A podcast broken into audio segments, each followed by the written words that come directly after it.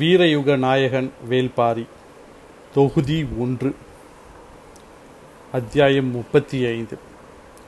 பாண்டரங்கத்தின் பணி முழுமையாக முடிந்தது. மேற்கூரையில் திசைவேழர் சொன்ன குறிப்பின் அடிப்படையிலான ஓவியம் மிகச் சிறப்பாக வரையப்பட்டு விட்டது மரச்சாரங்கள் அனைத்தையும் கழற்றிவிட்டு பார்க்கும்போது முன்பை விட மிக துல்லியமான அளவுகளில் விண்மீன் கூட்டங்கள் ஒளி வீசின. வெள்ளியின் இருப்பிடம் மட்டுமல்ல வரையப்பட்ட வானத்தில் கோள்கள் அனைத்தின் இருப்பிடங்களும் பொருத்தமாக இருந்தன. அந்துவன் பாண்டுரங்கத்தின் எல்லா திசைகளிலும் நின்று மேற்கூரையை பார்த்து கொண்டே இருந்தான். நாம் கவனமாக வேலை செய்யும் போதுதான் வேலை சிறப்பாக அமையும். ஆனால் நம்மையும் மீறிய அதிசிறந்த இடத்தை அடைவது எப்போதாவது தான் நிகழும். அதுதான் இப்போது நிகழ்ந்திருக்கிறது. மனமும் கண்களும் சளிப்படையும் வரை பார்த்தான். பின் கழுத்து பிடித்து கொள்ளும் என மற்றவர்கள் கூறிய போதும் அவன் அண்ணாந்து பார்த்து மகிழ்வதை நிறுத்தவில்லை. ஊன்றுகோலை தூக்கி வீசி ஆசான் ஏற்படுத்திய அவமானத்தை துடைக்க மனம் மேலெழுந்து கொண்டிருந்தது. ஆசானை அழைத்து வாருங்கள் என்றான். பணியாள்கள் விரைந்தனர். தான் சொல்லாமல் பணியாள்களை அனுப்பியதிலிருந்தே ஒரு செய்தியை அவன் சொல்ல முயன்றான். அறிவுச் செருக்கின் செயல்பாடு இதுவென ஆசானுக்கு தெரியும். மாணவர்களிடம் அவர் எதிர்பார்ப்பது இதைத்தான். ஆனால் அவர் எதிர்பார்ப்புக்கு மாறாக நடந்துவிட்டால் விளைவு அப்படியே தலைகீழாக மாறிவிடும். அதன் பிறகு வாழ்வில் மறக்க முடியாத நாளாக அது மாறும். இதை மாணவர்கள் அறிவர். எனவே அறிவுச் செருக்கை வெளிக்காட்டி அவரை மகிழ்விக்கும் ஆபத்தை செய்ய யாரும் துணிய மாட்டார்கள். ஆனால் அந்துவன் துணிந்தான். மேற்கூரையில் பறந்து விரிந்து கிடந்த வான்வெளி அவனை துணிந்து நில் என சொல்லியது. காலம் கைகூடும் கனவிது என அவனது மனம் துணிந்தது. இந்த காலம் முழுவதும் தன்னோடு இருந்த தேவாங்களுக்கு நன்றி சொல்லும் வகையில் அந்த கூண்டுக்கு அருகில் வந்து அவற்றுக்கு பிடித்த பள்ளி முட்டையை உள்ளே உருட்டினான். வழக்கம்போல் சிறிது நேர தயக்கத்துக்கு பிறகு இரண்டும் அந்த முட்டையை நோக்கி வந்தன. ஒன்று அதை எடுத்துக்கொண்டு ஓர் ஓரத்தில் போய் உட்கார்ந்தது. இன்னொன்று அவனை பாவமாக பார்த்தது. அடுத்த முட்டையை உருட்டி விட்டான் இன்னொன்று அதை எடுத்து சென்றது. அதன் மகிழ்ச்சியை கவனித்தான். சற்றே மாறுபட்ட ஒன்று அவன் கண்களில் பட்டது. அதை பெரிதாக எடுத்துக்கொள்ளாமல் அடுத்தடுத்த முட்டைகளை உருட்டிவிட்டான். அவை இரண்டும் எடுத்து தின்றன. முன்னர் அவன் கண்ணில் பட்ட அதே செயல் மீண்டும் பட்டது. இது தற்செயலாக இருக்கும் என நினைத்தான். அடுத்தும் பள்ளி முட்டைகளை உருட்டிவிட்டான். மீண்டும் அதுவே நடந்தது. அவன் சற்றே அதிர்ச்சி அடைந்தான். அப்படி இருக்காது என நினைத்தவன் பள்ளி முட்டைகளை உருட்டுவதை நிறுத்திவிட்டு சிறு கம்பு ஒன்றை எடுத்தான். அவ்வளவு நேரம் முட்டையை தின்ற அவற்றை குச்சி கொண்டு விரட்டினான். அவை அஞ்சி உள்ளொடுங்கின. அப்போதும் அவற்றின் செயல் ஒன்று போலவே இருந்தது. மீண்டும் அவன் குச்சியை ஓங்கினான். உள்ளே போய் ஒண்டியவை வேறு இடம் நகராமல் அங்கேயே பதுங்கின. அவன் குச்சியால் சற்றே அடித்து அவற்றை கலைத்தான் அவன் அவை கத்தியபடி அந்த இடம் விட்டு நகர்ந்து கூண்டின் இன்னொரு பக்கம் வந்தன. அவன் கண்கள் நம்ப முடியாத ஒரு வியப்பை கண்டு கொண்டிருந்தன. நான் காண்பது உண்மைதானா? என அவன் தன்னை மீண்டும் மீண்டும் கேட்டபடி அந்த சோதனையை நடத்தி கொண்டே இருந்தான். பார்த்து கொண்டிருந்த பணியாளர்களுக்கு என்ன நடக்கிறது என்பது புரியவில்லை. மகிழ்ச்சியாக இருந்த இவர் திடீரென அந்த விலங்கை ஏன் இந்த பாடுபடுத்துகிறார்? என புரியாமல் திகைத்தனர். ஆசானை அழைக்க சென்ற பணியாளன் மூன்று நாழிகைக்கு பிறகு வருவார் என்ற செய்தியோடு திரும்பியிருந்தான். அந்துவனோ தேவாங்கின் மீதான சோதனையை கைவிடுவதாக இல்லை. அடித்தும் அச்சம் மூட்டியும் அவற்றை ஓடவிட்டு கொண்டே இருந்தான். ஒரு நிலையில் பாண்டரங்கத்தின் வெளி கதவையும் மேல்மாட கதவுகளையும் பூட்ட சொல்லிவிட்டு கூண்டை திறக்க சொன்னான். பணியாளர்கள் கூண்டை திறந்து அவற்றை வெளியே விட்டனர். ஓங்கிய அவனது கம்பை பார்த்து அஞ்சி அவை அரங்கின் அவை அரங்கின் எல்லா திசைகளிலும் ஓடின. அவன் அவற்றை விரட்டியபடி இருந்தான். அவற்றின் செய்கை அவன் எண்ணத்தை உறுதிப்படுத்துவதாகவே இருந்தது. அவை கத்திக்கொண்டு தூண்களை பற்றி ஏற முயற்சித்தன. பிடி நழுவி விழுந்தன. சிறு சிற்பங்களின் மேல் ஏறி மறைய முயன்றன. அவன் விடுவதாக இல்லை. எல்லா திசைகளிலும் அவற்றை விரட்டினான். தன் கண் முன்னால் காண்பது உண்மை என்பதை அவன் முழுமையாக நம்பும் வரை அவற்றை விரட்டி கொண்டே இருந்தான். பணியாளர்கள் என்ன நடக்கிறது என புரியாமல் திகைத்து போய் நின்றனர். அவை கத்துவதும் பாவமாய் பார்த்து அலைகழிவதும் அவர்களது மனதை உருக்கின. அந்தவனின் மனமோ மகிழ்வில் திளைத்தது. அவற்றின் ஒவ்வொரு துள்ளலிலும் அவன் கண்கள் மகிழ்ச்சியை வெளிப்படுத்தின. இத்தனை நாள் இதை எப்படி நான் கவனிக்காமல் இருந்தேன் என்று புலம்பியவாறே இதை பிடித்து கூண்டில் அடையுங்கள். நான் போய் ஆசானை உடனடியாக அழைத்து வருகிறேன் என்று சொல்லி புறப்பட்டான். திசைவேழரின் தென் திசை மாளிகையின் முன் வந்து இறங்கினான் அந்துவன். வேலையாட்கள் அவன் குதிரையை வாங்கி கொண்டனர். உள்ளே நுழைந்தான். தொலைவிலேயே அவன் வருவதை பார்த்து விட்டார் திசைவேழர். அறிவு செருக்கு சரிந்து விட்டது என அவரது மனம் சொன்னது. இன்னொரு முறை பாண்டரங்கத்தின் பிழை நிகழ்த்தியிருக்கிறான் நான் சொல்லி அனுப்பிய நேரத்துக்குள் பதற்றமாகி அவனே வந்துள்ளதன் காரணம். வேறு என்னவாக இருக்க முடியும்? என்று எண்ணியபடி அவனை உள்ளே அழைத்தார். உடனடியாக புறப்பட்டு வர வேண்டும் என்ற வேண்டுகோளை முன்வைத்தான். அவர் எந்தவித காரணமும் கேட்கவில்லை. சற்று நேரத்தில் புறப்பட்டார். அவர் காரணம் கேட்காதது குறித்து அந்துவன் கவலை கொள்ளவில்லை. அவர் புறப்படும் வரை காத்திருந்து அவரை அழைத்து வந்தான். பாண்டரங்கத்துக்குள் இருவரும் நுழைந்தனர். வழக்கம்போல் அவர் மாளிகையின் நடுவில் நின்று அண்ணாந்து மேற்கூரையை பார்த்தார். அவர் நினைத்ததை விட மிக சிறப்பாக அது வரையப்பட்டிருந்தது. அந்துவனை பாராட்டலாம் என நினைத்து திரும்பிய போதுதான் கவனித்தார். அவன் அருகில் இல்லை. சற்று தொலைவில் தூண்களுக்கு பக்கத்தில் இருக்கும் இருந்த தேவாங்குகளின் கூட்டுக்கு அருகில் நின்றிருந்தான். என்ன அங்கே என்ன அங்கே நிற்கிறாய்? நான் உங்களை காண வருமாறு அழைத்தது இந்த விலங்கை பார்க்கத்தான். என்ன இது? இதன் பெயர் தேவாங்கு என சொல்ல வரையெடுத்தவன் இயற்கையின் அதிசயம் என்றான். என்ன சொல்கிறான் இவன்? என்று சிந்தித்தபடியே கூண்டருகில் வந்து உற்று பார்த்தார் ஆசான் பார்த்தார் ஆசான். அவை உள்ளொடுங்கி நின்றன. இது ஒரு வானியல் விலங்கு என்று சொல்லியபடி கையில் இருந்த குச்சியை அவரின் கையில் கொடுத்தான். அவர் அதை கொண்டு கூண்டுக்குள் இருந்தவற்றை சற்றே தொந்தரவு செய்தார். அவை இங்கும் அங்குமாக நடந்து அலைமோதின. அவற்றின் கண்கள் உடல்வாகு காது இழைக்கும் தன்மை என எல்லாவற்றையும் உற்று கவனித்தபடியே இருந்தார். அவருக்கு புதிதாக எந்த ஒன்றும் தெரியவில்லை. என்ன புதிதாய் கண்டாய்? உங்களின் கண்களுக்கு தெரிய எதுவும் புலப்படவில்லையா? அந்துவன் கேட்பது திசை வேழருக்கு சற்றே அதிர்ச்சியாக இருந்தது. வழக்கமாக மாணவர்களிடம் அவர் கை கொள்ளும் முறை இது. என் சொற்கள் என்னிடமே திரும்ப வருகின்றன என்று சிந்தித்தபடியே அந்த விலங்கை உற்று பார்த்தார். அவர் பார்த்து கண்டறியும் நேரம் வரை பொறுத்து கொள்ள அந்துவனால் முடியவில்லை. அவன் சொன்னான் அவை எந்த திசை நோக்கி உட்காருகின்றன என்று பாருங்கள் ஆசானே. திசைவேழர் அவற்றை கூர்ந்து கவனித்தார். அவை வடக்கு திசையை நோக்கி உட்கார்ந்திருந்தன. தன் கையில் இருந்த குச்சியால் அவற்றை சீண்டினார். அவை எழுந்து இன்னொரு பக்கம் சென்று வடக்கு திசையை நோக்கி உட்கார்ந்தன. மீண்டும் விரட்டினார். மீண்டும் அவை அவ்வாறே உட்கார்ந்தன. கூண்டை திறக்க சொல்லி வெளியே விரட்டினார். பாண்டரங்கம் முழுவதும் அவை சுற்றி சுற்றி வந்தன. ஆனால் எப்போதெல்லாம் தரையில் உட்கார்ந்தனவோ அப்போதெல்லாம் அவை வடக்கு திசை நோக்கியே உட்கார்ந்தன.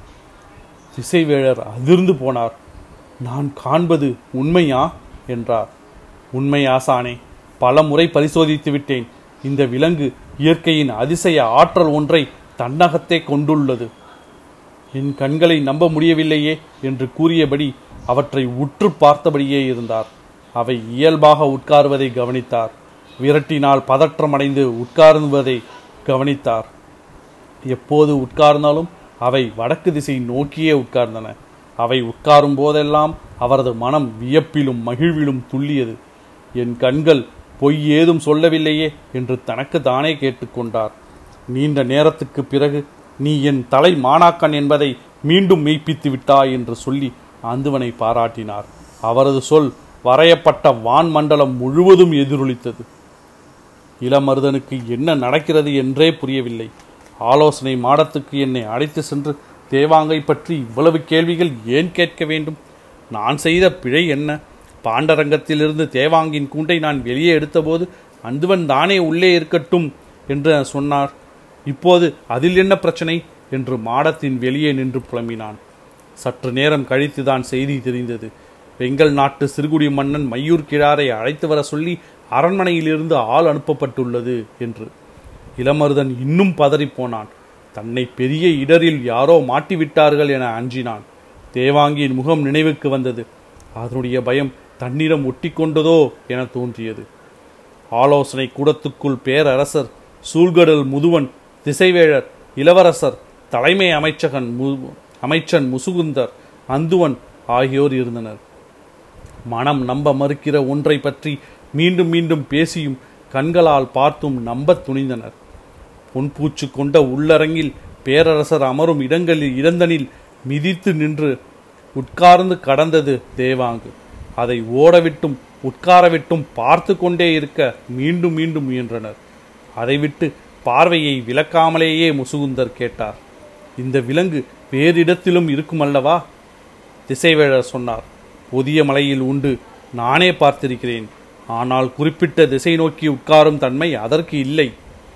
இதற்கு மட்டும் இருப்பதற்கு காரணம் இது ஒரு மரத்து விலங்கு. குறிப்பிட்ட மரத்தில் மட்டுமே இந்த விலங்கு கூட்டமாக தங்கி உயிர் வாழும். பரமு மலையில் இந்த விலங்கு இருந்த அந்த மரத்தின் அமைப்பு இந்த பழக்கம் உருவாக காரணமாக இருந்திருக்க வேண்டும். பல நூறு தலைமுறைகளாக அந்த இடத்தின் தன்மை மாறாமல் இருப்பதால் இந்த பழக்கம் உருவாகியிருக்கும். திசைவேலரின் விவரிப்பு மேலும் வியப்பை கூட்டியது. அந்த மரத்தில் எத்தனை தேவாங்குகள் இருக்கின்றன என்ற செய்தி ஏதேனும் உண்டா? இது கூட்டமாக வாழக்கூடிய விலங்காதலால் எண்ணற்றவை இருக்கும் என்றான் அந்துவன். தேவாங்கையும் அதன் எண்ணிக்கையை பற்றிய செய்தியையும் அறிந்ததிலிருந்து புதிய விற்பனுக்கு மகிழ்ச்சி மகிழ்வு தாங்க முடியாத அளவு இருந்தது. தன் திருமணத்தை முன்னிட்டு நடந்த ஓர் உரையாடலின் தொடர்ச்சியாக இப்படி ஒன்று கண்டறியப்பட்டுள்ளது என்று அவன் மனம் கூத்தாடியது. சூழ்கடல் முதுவனுக்கோ அதிர்ச்சியும் மகிழ்ச்சியும் திக்குமுக்காட செய்தன. தான் காண்பது உண்மையா என்பதை நம்ப அவர்தான் அதிக நேரம் எடுத்துக்கொண்டார் திசைவேழர் போன்ற பெரும் வானியல் அறிஞர் சொல்லும்போது ஐயப்படுவது அழகன்று. ஆனாலும் இப்படி ஒரு செயலை மனம் எளிதில் நம்பிவிடுவதில்லை. அதன் முள் முது முழு நடவடிக்கையையும் பார்த்துவிட்டு சூழ்கடல் முதுவன் ஒற்றை வரியில் சொன்னார். இனி கடல் வணிகத்தை நாம் ஆளலாம். இந்த சொல்லை சொன்னதும் பேரரசர் அவரை கட்டி அணைத்தார். முன்னர் நடந்த கூட்டங்களில் கடல் கண்டு அஞ்சி வந்த தங்களின் சொற்கள் இப்போது முற்றிலும் மாறிவிட்டன. இந்த திருமணம் பல புதிய வாய்ப்புகளை நமக்கு உருவாக்கும் என நான் உறுதியாக நம்பினேன். ஆனால் அந்த வாய்ப்பு இவ்வளவு சிறந்ததாக இருக்கப் போகிறதென நான் எதிர்பார்க்கவில்லை என்றார் பேரரசர். சூழ்கடல் முதுவன் சொன்னார் என் வாழ்வில் இன்று அடைந்துள்ள வியப்பும் மகிழ்வும் கலந்த ஓர் உணர்வை இதுவரை அடைந்ததில்லை. திசையறிய முடியாமல் எவ்வளவு இழப்புகளை நாங்கள் கண்டுள்ளோம். எத்தனை மனிதர்கள் கப்பல்கள் பொருட்களை எல்லாம் கடல் கொண்டு போனது. திசையை தவற விட்டதால் தான் என் இரண்டு மகன்களையும் பறிகொடுத்தேன். கடல் பயணத்தில் திசை அறிதல் என்பது கடலை வெல்வதற்கு இணையானது. இது தேவாங்கன்று. உண்மையில் இதுதான் தேவ வாக்கு விலங்கு என்று சொல்லி அதை தொட்டு தூக்கி குஞ்சினார். இரவு நெருங்கிக் கொண்டிருந்தது. வெளியே உட்கார்ந்திருந்த இளமருதனுக்கு நேரம் ஆக ஆக பதற்றம் கூடிக்கொண்டே போனது. சிறிது நேரத்தில் செவியன் அங்கு வந்து சேர்ந்தான். காலையில் திசைவேழர் இந்த உண்மையை கண்டறிந்த பிறகு முதலில் பேரரசரிடம் சொல்லியுள்ளார். பிறகு இளவரசனையும் முசுகுந்தரையும் அழைத்து காண்பித்திருக்கின்றார். காண்பித்திருக்கின்றனர். அதன் பிறகுதான் சூழ்கடல் முதுவனுக்கு தெரியப்படுத்தியுள்ளனர். இடைப்பட்ட நேரத்தில் இது தொடர்பானவர்களை தனித்தனியே அழைத்து விசாரித்துள்ளனர். செவியனும் விசாரிக்கப்பட்டான். இந்த விலங்கை பற்றி அவனுக்கு தெரிந்ததையெல்லாம் அவன் சொல்லியுள்ளான். அதன் பிறகுதான் மையூர் கிழாரை அழைத்து வர ஆள் அனுப்பப்பட்டது. இவை எல்லாம் ஏன் நடக்கின்றன என்பது அவனுக்கு விளங்கவில்லை. இளமருதனை கண்டு என்ன நடந்ததென கேட்டு போகலாம் என்று வந்துள்ளான். இளமருதனோ பதற்றத்தில் நடுங்கி போயிருந்தான். நான் அந்துவனிடம் ஒப்படைத்துவிட்டு போனதோடு சரி அதற்கு பிறகு என்ன நடந்ததென்றே தெரியவில்லை என்றான். செவியனுக்கும் மிகவும் குழப்பமாக இருந்தது. அரண்மனை நிர்வாகத்தை நன்கு அறிந்தவர்தானே நீங்கள்? உங்களுக்கும் இதற்கான காரணம் புரியவில்லையா? என கேட்டான் இளமருதன். என்னால் எது ஒன்றையும் தொடர்புபடுத்தவே முடியவில்லை. ஒரே ஒரு செய்தி கேள்விப்பட்டேன். ஆனால் அதற்கு இவ்வளவு நாள் கழித்து ஏன் விசாரிக்கிறார்கள் என்றுதான் புரியவில்லை என்றான். என்ன செய்தி அது? நாம் அன்று நள்ளிரவு கோட்டைக்குள் நுழைந்தோம் அல்லவா? அப்போது கதவை திறந்துவிட்ட யானை மதம் பிடித்து கோட்டை தளபதியை கொன்றுவிட்டது. இந்த செய்தி வெளியே யாருக்கும் தெரியாது.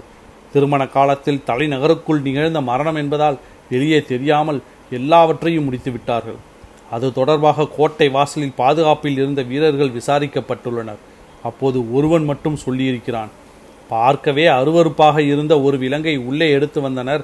அதை கண்ட பிறகுதான் அந்த யானை மிரட்சிக்குள்ளானது என்று. இளமருதன் நடுங்கி போனான். செவியன் சொன்னான் அப்போது நடந்ததற்கு இப்போது ஏன் விடாமல் விசாரிக்கின்றனர் என்பதுதான் புரியவில்லை. இருவரும் என்ன செய்வது செய்வதென்று தெரியாமல் உட்கார்ந்திருந்தனர். நீண்ட நேரம் கழித்து சக்கரவாக பறவையை கொண்டு வர பயன்படுத்தப்படும் பொற்பல்லக்கு ஒன்றை பணியாளர்கள் மாளிகைக்குள் தூக்கி சென்றனர். இதை ஏன் தூக்கி செல்கின்றனர் என்பது தெரியாமல் விழித்த செவியன் தனக்கு நன்கு தெரிந்த அரண்மனை பணியாளனிடம் தனியே போய் விசாரித்தான். ஏதோ புதிய விலங்கொன்று வந்திருக்கிறதாம் அதை வைக்க என்றான் அவன். அதிர்ச்சியானார்கள் இரண்டு பேரும். அன்று சக்கரவாக பறவையின் கூண்டு வைக்கப்படும் மேடையின் மீது இதை வைத்ததற்குத்தான் அந்துவன் அவ்வளவு கோபப்பட்டான். தூக்கி வீசி வீடுங்கள் என்றான். இன்றோ சக்கரவாக பறவை கொண்டு வரப்பட்ட பொற்பல்லக்கை இதற்கு கொண்டு போகின்றனர். என்ன நடக்கிறது? செவியன் சொன்னான். இளமருதா இது நீ அச்சம் கொள்ள வேண்டிய நிகழ்வென்று. வேறு ஏதோ சிறப்பு வாய்ந்ததொரு நிகழ்வு. அப்போதுதான் இளமருதனுக்கு தோன்றியது. பாரிக்கு தேவவாங்கு தேவவாக்கு சொல்லும் விலங்கு. இதன் சிறப்பை சொல்லி நாம் அல்லவா பேரரசரிடம் பாராட்டை பெற வேண்டும் என்று இருந்தோம். இப்போது யாரோ உள்ளே புகுந்து நாம் அடைய வேண்டிய நற்பெயரை அவர்கள் அடைய பார்க்கின்றனர். இதை விடக்கூடாது. அடுத்து நாம் என்ன செய்யப் போகிறோம் என்பதே முக்கியம். இந்த திருமணத்துக்கு எல்லோரும் வந்திருக்கின்றனர். சேரனுக்கும் சோழனுக்கும் கூட இங்கு நடந்ததை விளக்கமாக சொல்லும் பலர் வந்துள்ளனர். அதேபோல யவனர்களின் பெருந்தளபதிகள் இங்கு வந்துள்ளனர். எனவே தேவாங்கை பற்றிய செய்தி எதுவும் வெளியே தெரியாமல் பார்த்து கொள்ள வேண்டும் என்றார் முசுகுந்தர். சரி அந்த விலங்கை பரம்பு மலையிலிருந்து கொண்டு வர வழி என்ன என கேட்டான் புதிய வெறுப்பன் இவ்வளவு நேரம் அளவற்ற மகிழ்ச்சியில் நடந்து கொண்டிருந்த ஓர் உரையாடல் சற்றே இறுக்கமாக மாறத் தொடங்கியது. நாம் ஒரு குழுவை அனுப்பி பாரியிடம் பேசி அவற்றை பெற்றுக்கொள்ளலாம் என்றார் சூழல் முதுவன். வணிக பேச்சுக்காக போன கோளூர் சாத்தானின் கதை உங்களுக்கு தெரியாதா? என கேட்டான் புதிய வேற்பன் கேள்விப்பட்டேன். ஆனால் அதற்கும் இதற்கும் நிறைய வேறுபாடு உண்டல்லவா? இது மிகவும் வியத்தகு தன்மை கொண்ட விலங்கு. கடல் பயணத்தில் இது அளவற்ற ஆற்றலை தரவல்லது. நமது வணிக வலிமையை இது பல மடங்கு உயர்த்தக்கூடியது. இதை எடுத்து சொல்லி இதற்கு ஈடாக நல்லதொரு பரிமாற்றத்தை பாண்டிய நாடு தயாராக இருக்கிறது என சொன்னால் பாரி ஏற்பான் என்றே நினைக்கிறேன் என்றார் சூழ்கடல் முதல்வன். பரம்பு நாட்டின் மீது ஓரளவு நெருக்கமாக இருந்தவர்கள் குட நாட்டினர்தான். ஆனால் அவர்களின் அமைச்சன் வணிகம் பேச போனதற்கே கைகளை வெட்டி அனுப்பியுள்ளான். பாண்டிய நாட்டு தூதுவர்கள் போனால் உள்ளேயே அனுமதிக்க மாட்டார்கள் மாட்டான். அதை மீறி உள்ளே போனால் அவர்கள் திரும்பி வரமாட்டார்கள். அப்படியென்றால் இதற்கு என்ன வழி? என்று கேட்டார் சூழ்குழல் முதுவன் தளபதி கருங்கை வாணனை வரச் சொல்லு உத்தரவிடுங்கள் என பேரரசரை வேண்டினான் புதிய விற்பன்